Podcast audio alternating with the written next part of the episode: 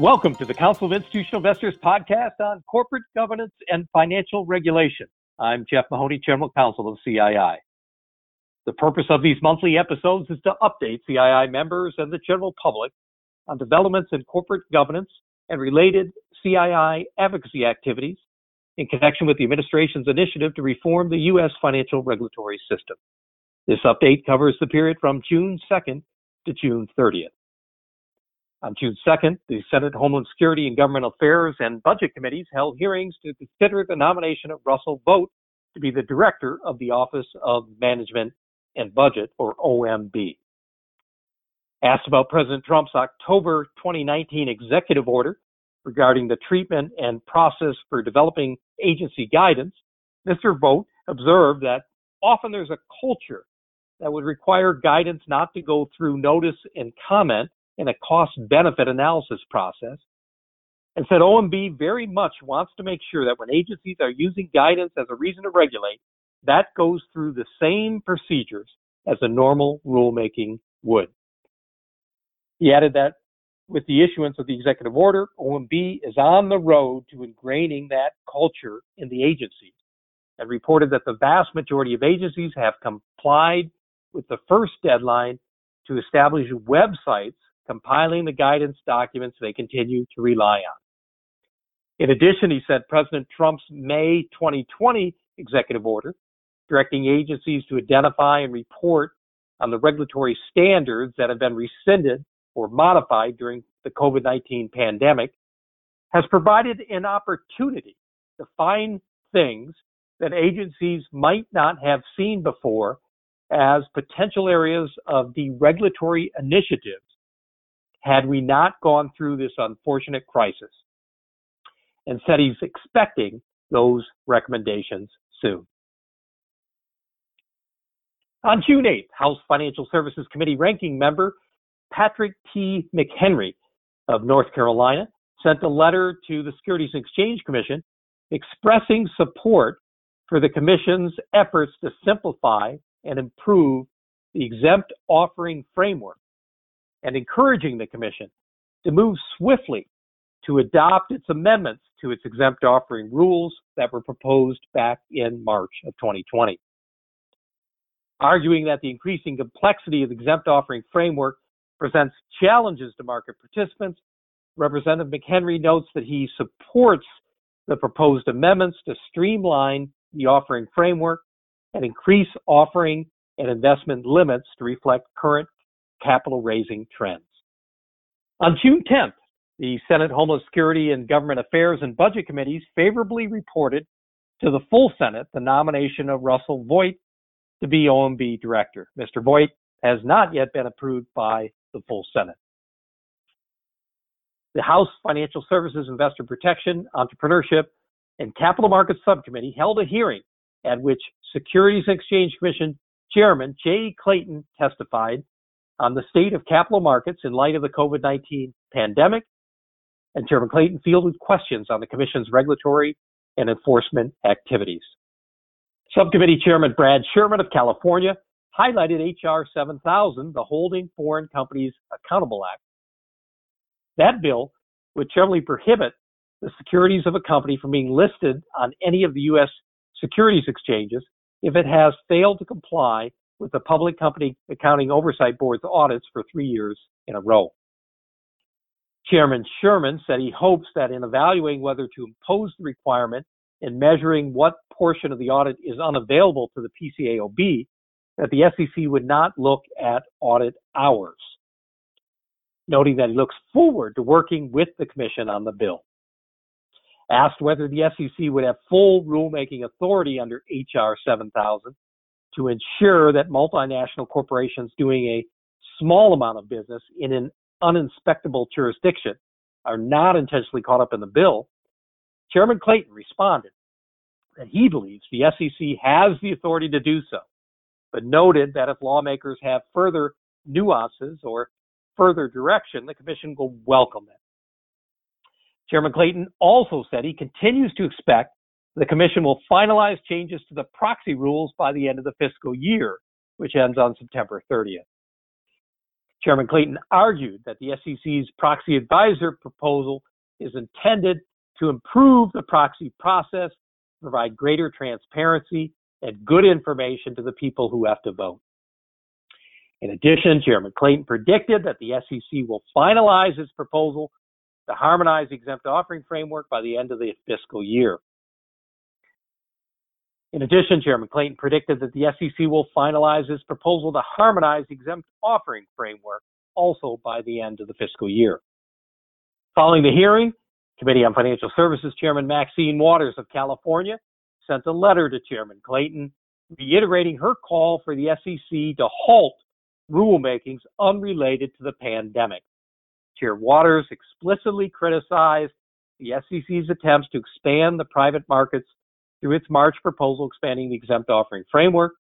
She stated that private markets lack critical investor protection safeguards, are highly illiquid, and lack the transparency investors need to make informed investment decisions. Chair Waters also expressed deep concern that the SEC has continued to work towards finalizing the SEC's November 2019 proposal relating to Rule 14a8 or the shareholder proposal rule. Chair Waters stated that the, that proposal would create harmful changes that would significantly curb shareholder rights, significantly hampering shareholders' ability to submit and resubmit proposals to the board of directors of the companies they are invested in.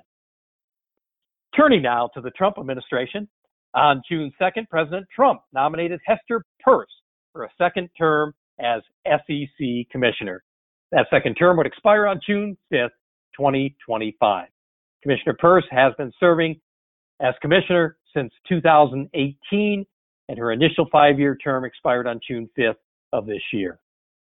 On June 4th, President Trump issued a memorandum directing the Treasury Secretary to convene the President's Working Group on Financial Markets to discuss the risks to investors stemming from the inability of the Public Company Accounting Oversight Board to inspect audit working papers of the registered audit firms of certain Chinese publicly traded companies.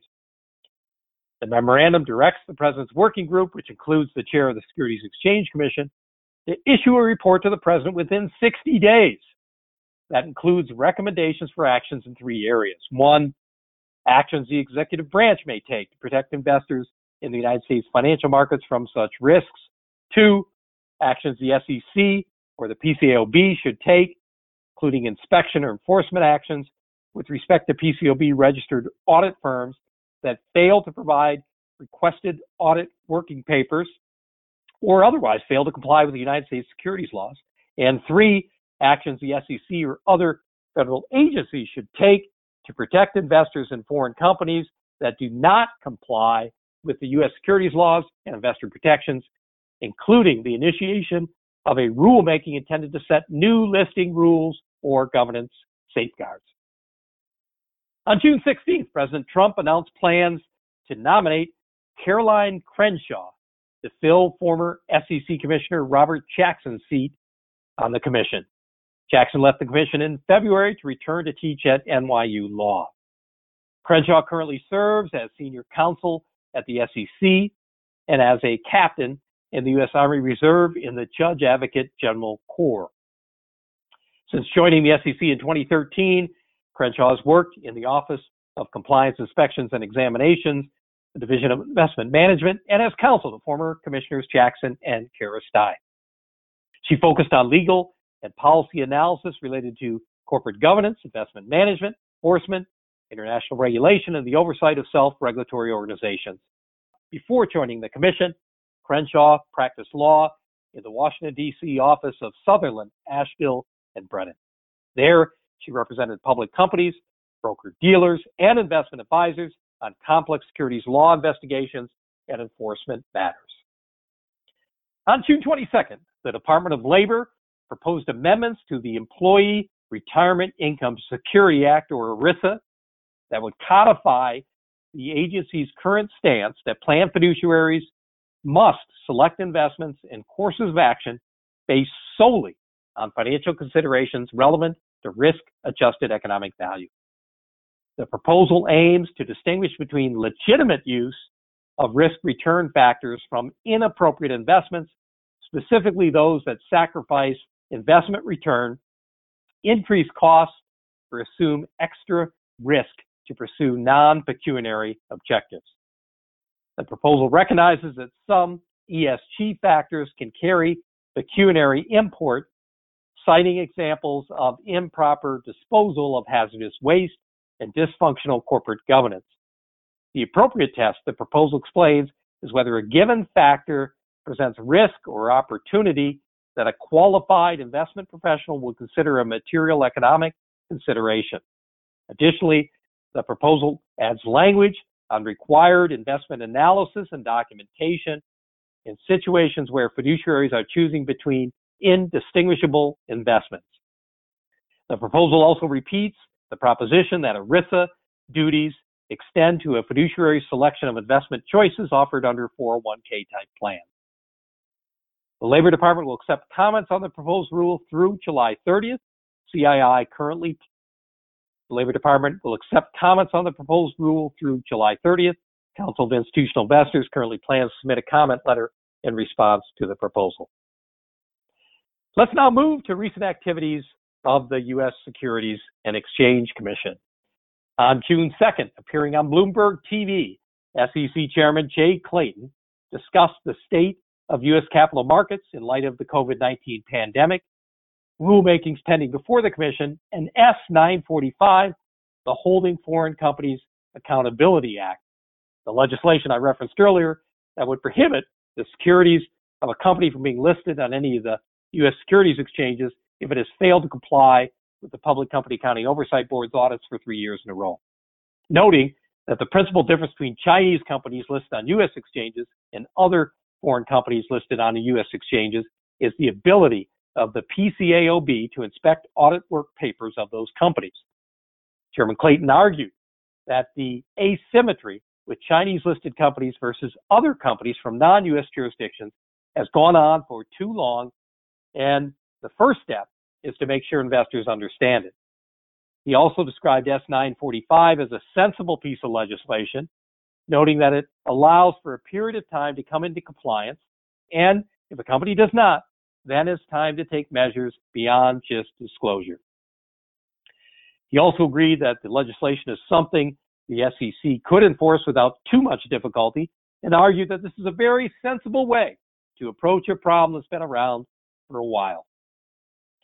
In addition, he stressed that the Commission has not put its policymaking agenda to the side during the COVID 19 outbreak and predicted that the SEC will finalize revisions to the proxy rules this fiscal year, or as noted earlier, by September 30th. Noting that he's pleased with the rigor that the SEC staff has applied to all of the comments the Commission has received on the proxy proposals. On June 5th, CII and the Institutional Limited Partners Association wrote to SEC Chairman Clayton asking for more transparency on the nomination process for the SEC's Investor Advisory Committee, or the IAC. Until recently, each commissioner essentially named IAC members. Now, apparently, SEC Chairman Clayton's staff is making recommendations to the commission, and IAC members are appointed by all commissioners through some type of consensus process. The day following the issuance of our letter, the SEC added instructions on the web page for the IAC on how individuals can be nominated for the committee. The SEC named a class of new IAC members on May 15th, and some other members whose terms ended went off the IAC on June 9th. Those now retired members include former IAC and CII Chair Ann Sheehan. Paul Mahoney, professor of law at the University of Virginia Law School has been named the IAC's interim chair. Some additional members are expected to be appointed to the IAC over the next several months. On June 16th, the DC Circuit ruled that the SEC's transaction fee pilot program is an unprecedented action that clearly exceeds the SEC's authority under the Exchange Act. The program, which CII had supported, was set up to study how the securities exchange's pricing might create conflicts of interest for brokers that harm investors, It would have required the exchanges to set up a pilot program lasting at least a year to test trading with lower fees and rebates. The SEC approved the rule requiring the test in 2018. New York Stock Exchange, NASDAQ, and exchange operator Cboe Global Markets sued the SEC in 2019 to block the rule. The three judge panel at the DC Circuit stated that nothing in the Commission's rulemaking authority authorizes it to promulgate a one off regulation merely to secure information that might indicate to the SEC whether there's a problem worthy of regulation. John Ramsey, who's Chief Market Policy Officer for Stock Exchange Startup IEX and served as acting director of the SEC's Division of Trading and Markets, points out that the court's decision remands the matter back to the SEC, which can proceed to take further action that aligns with the ruling.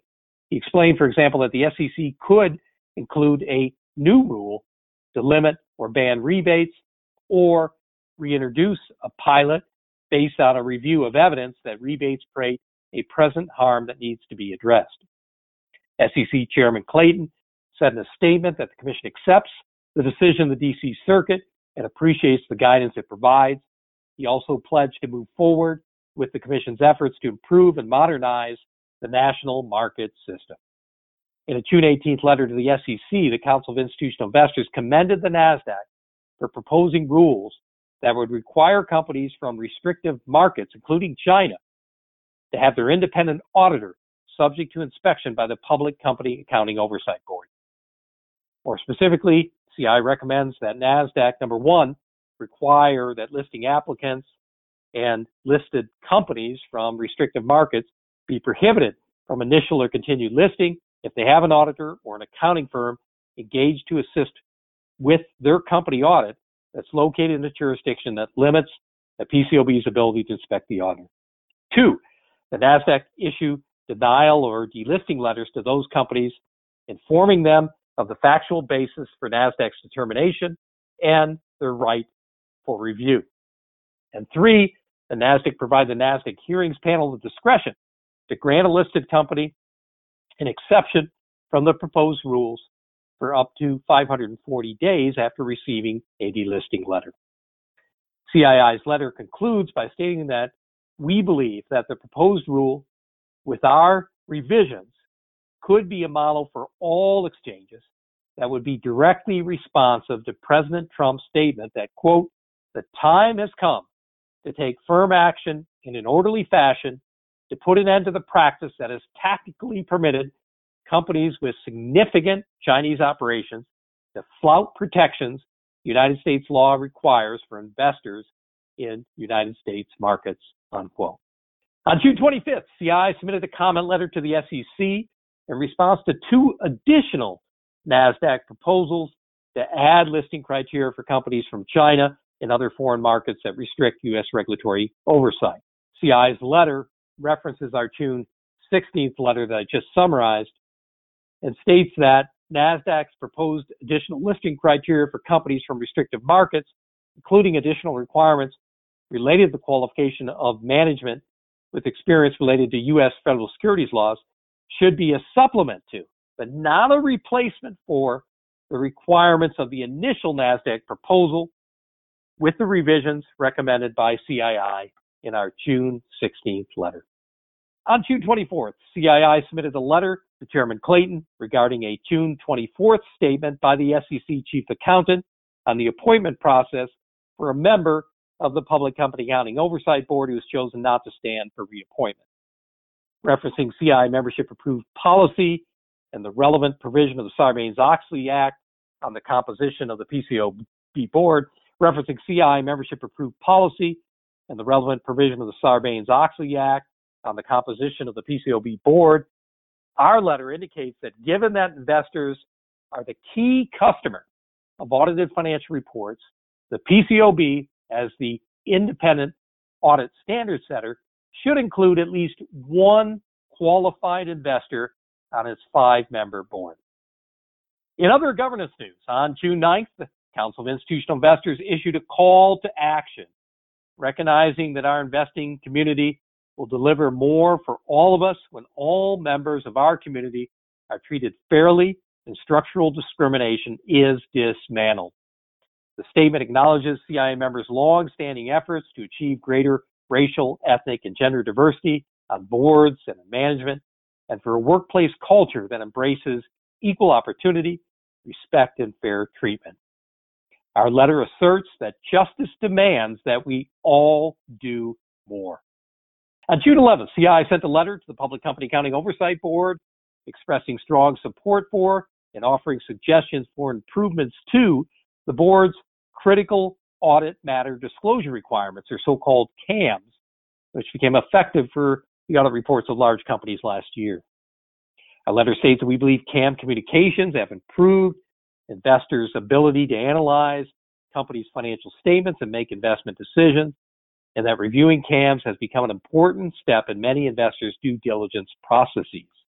Despite expressing approval for the PCAOB's requirements for CAMs, our letter criticized the quality of many companies' CAM disclosures being uneven, saying that they generally failed to provide the key observations of the auditor with respect to the CAMs that were identified as part of the audit. Our letter emphasized the importance of this information, noting that auditor insights about CAMs identified during the audit were the very type of disclosure requested by many investors during the development of the PCAOB standard requiring CAM disclosures. Finally, on July 11th, CII responded to a European Commission consultation on a potential update of the Commission's 2014 Non-Financial Reporting Directive, or NFRD. Since 2018, the NFRD has required certain companies with more than 500 employees, including some private companies, to include a non-financial statement as part of their annual reporting obligations. In its response, CII noted that companies are under increasing pressure to respond to individual demands for non-financial information, and CII supports greater standardization of disclosure requirements to help relieve this pressure. Responding to requests for three specific topics that need of improved disclosure, CII listed human capital management, cybersecurity, and practices pertaining to global and or systemic threats. CII also said disclosure on governance should be improved, as well as disclosure on the strategies and processes for identifying and managing material ESG risks and opportunities. CII asked that European regulations follow disclosure standards set by a limited number of independent, globally recognized standard setters with rigorous and transparent processes. That completes my corporate governance and financial regulation update. If you have any questions regarding any of the issues discussed, please feel free to email me at jeff, J-E-F-F, at cii.org. Until next time, I'm Jeff Mahoney. Thanks for listening.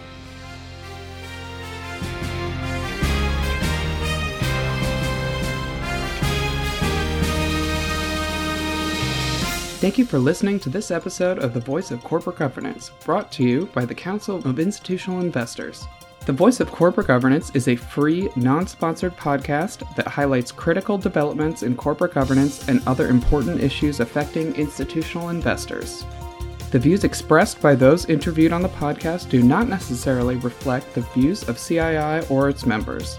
For more information on CII and its policies on corporate governance, please visit our website at www.cii.org.